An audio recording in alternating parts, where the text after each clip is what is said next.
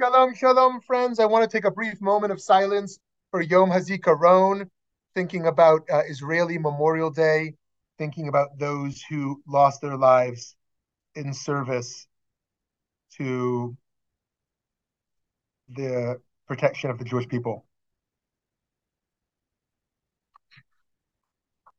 Okay, friends, thank you so much for being here today. It's great to be with you for session number six on Avicenna, um, not one who would co- as commonly be known um, for various reasons.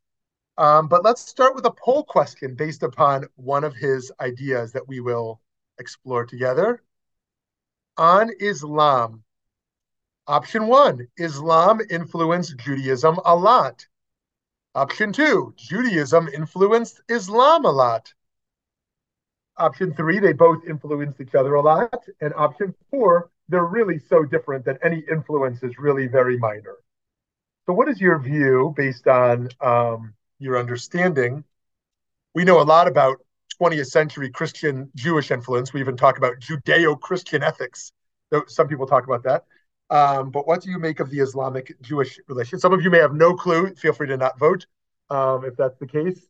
Um, but take your best guess if you if you can. Okay, let's see our results. No one thinks Islam influenced Judaism a lot.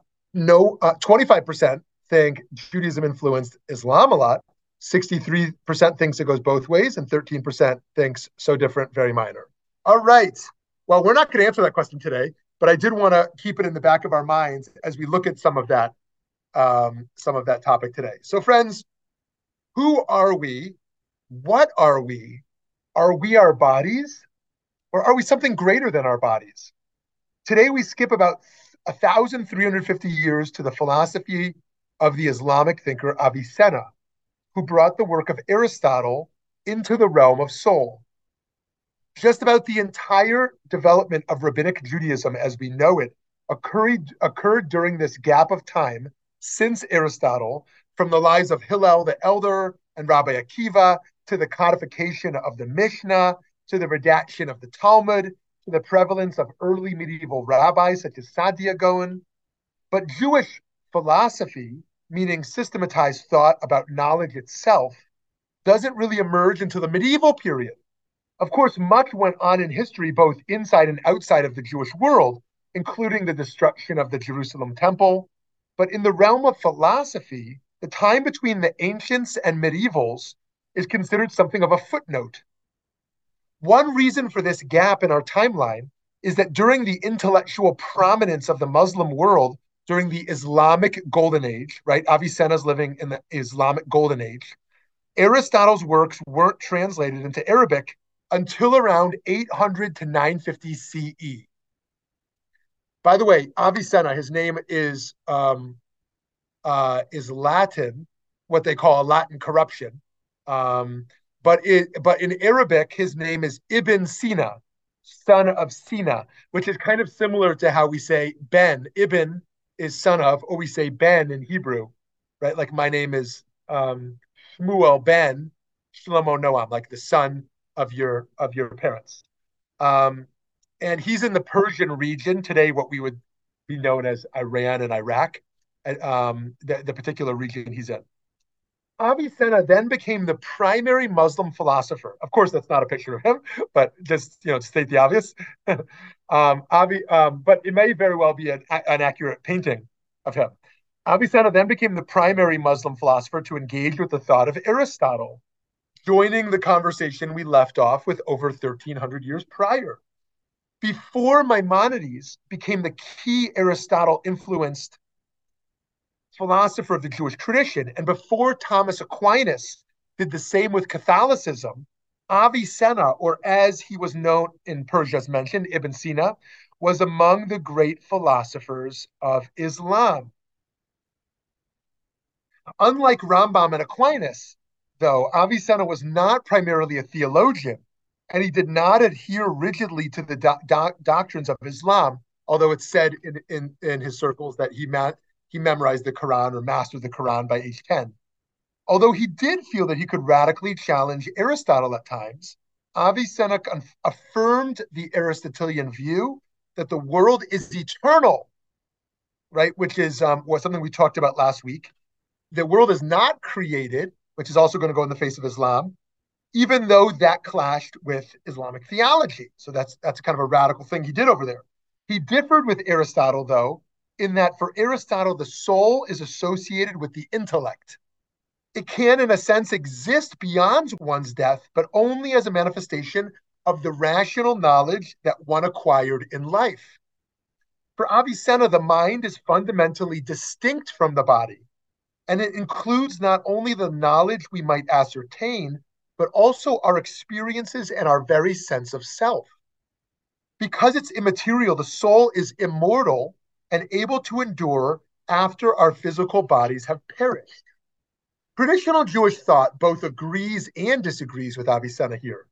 Yes, the soul exists after death and can go to be with God, so to speak.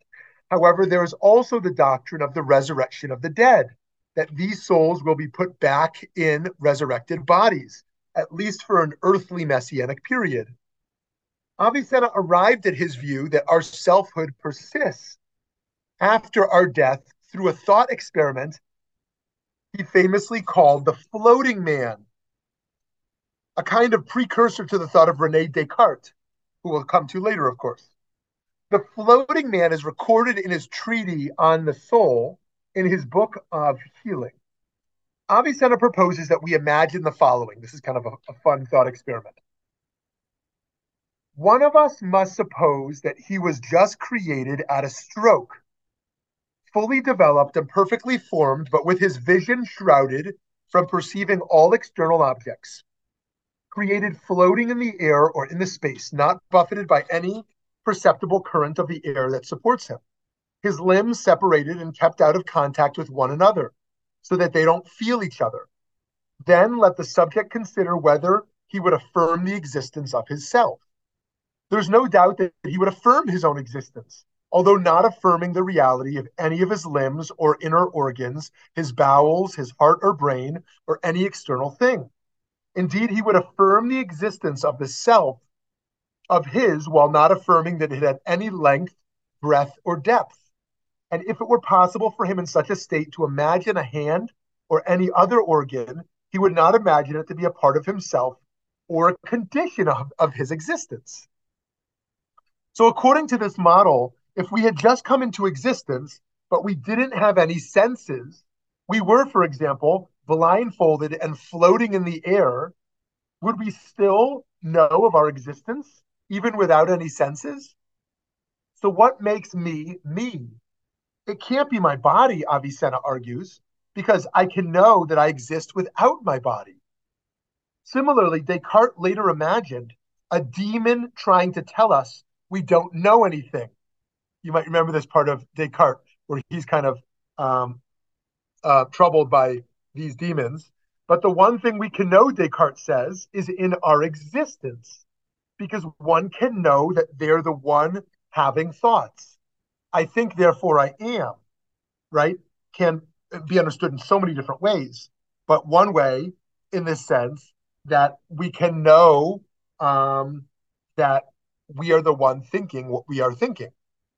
Both Avicenna and Descartes, in their thought experiments, seek to demonstrate that the mind or self is the primary thing that we know exists, even more than we know our bodies exist even without or ignoring our bodies and senses, Avicenna argues, we can know the self exists.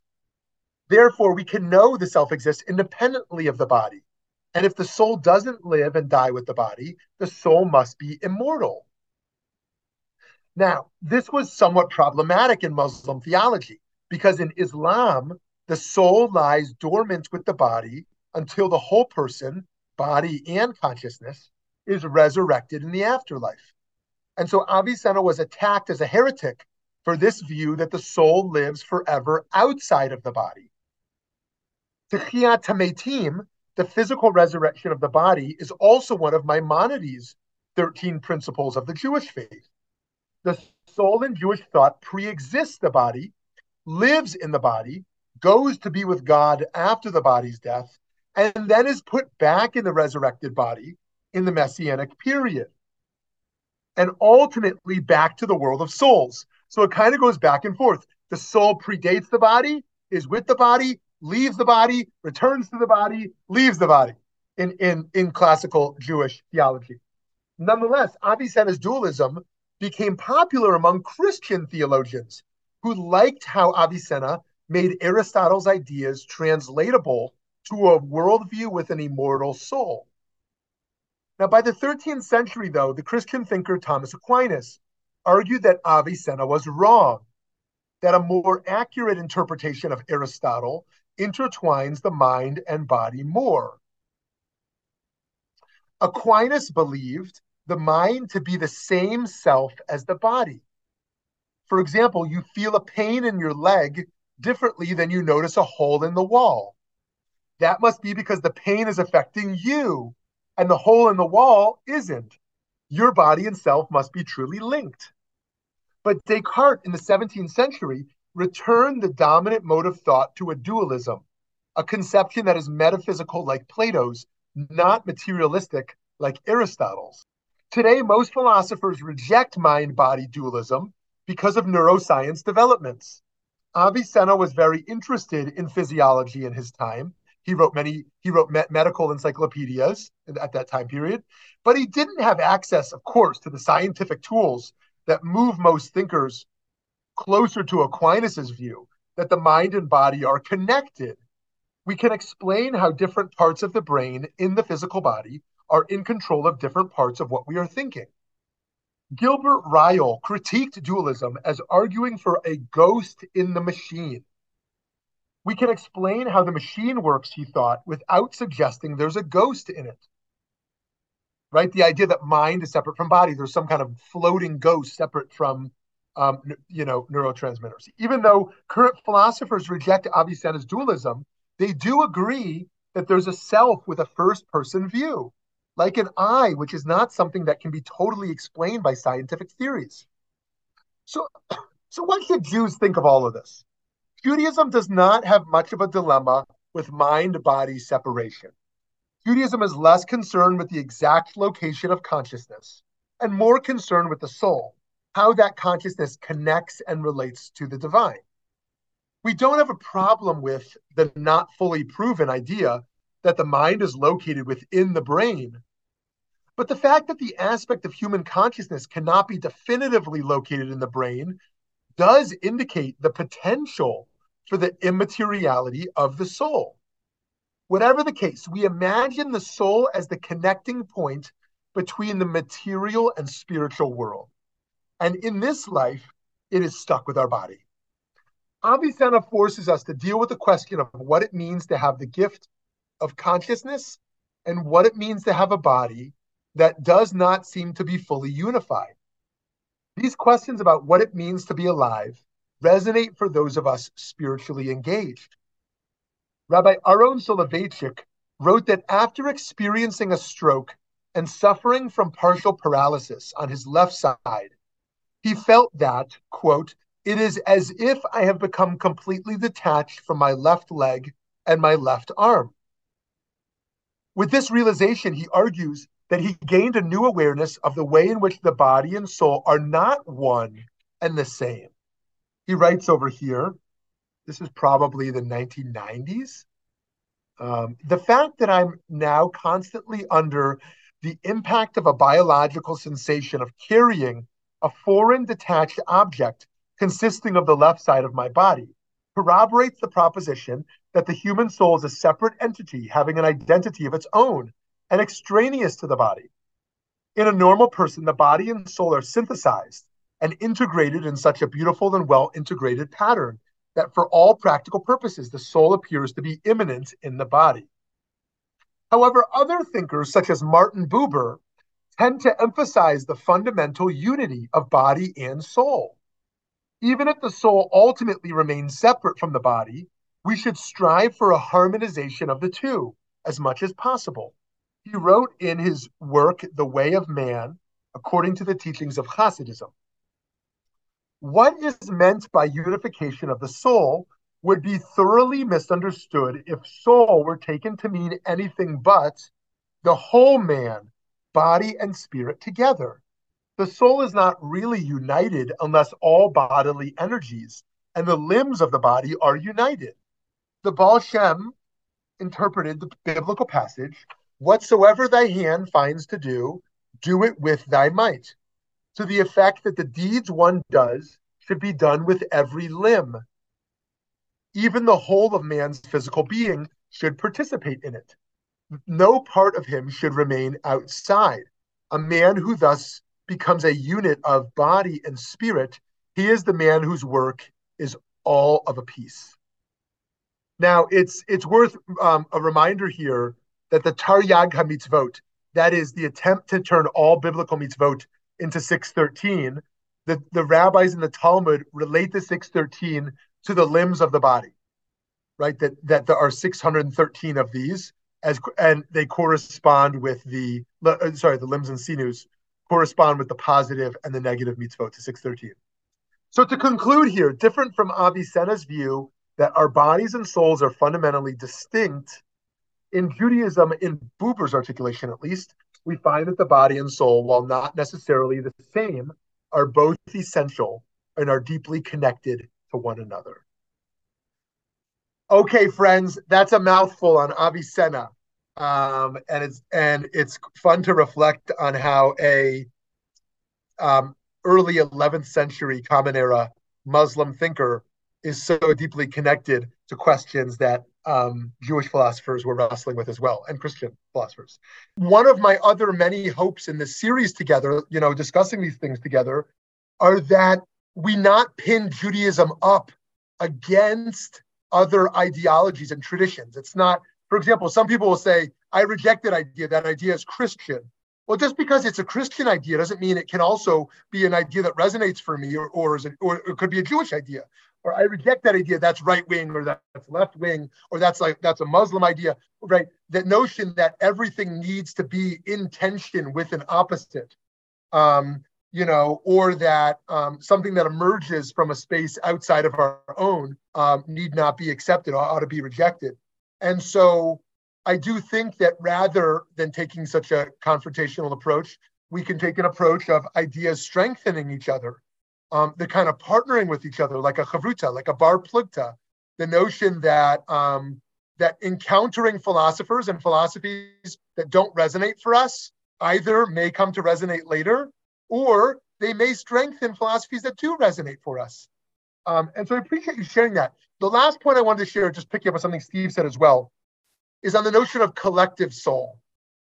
We may think of the of the self as this closed boundary or the soul as the closed boundary, but there is this notion of collective mind, collective soul, this notion of a collective consciousness, and in the space of intersubjectivity, the space that I meet with another person is not you, it's not me, it's a space between me and you. And that's an interesting place to be in spiritually uh, the, the, the space between us. I mean, that's a space I hope we can enter here as well. And what is that space? That space is not in my body. That space is not necessarily in my mind. It's not just imagination. There, there may be a reality to a space between you and me that we can meet each other at. That's called empathy. That's called imagination. That's called bridge building, whatever we want to call that space. And I think Avicenna might also be pushing us towards that. How can we um, get beyond ourselves? How can we transcend the self and self interest in order to truly be with another person? And that's a remarkable thing to experiment with today. Have a great day, everyone.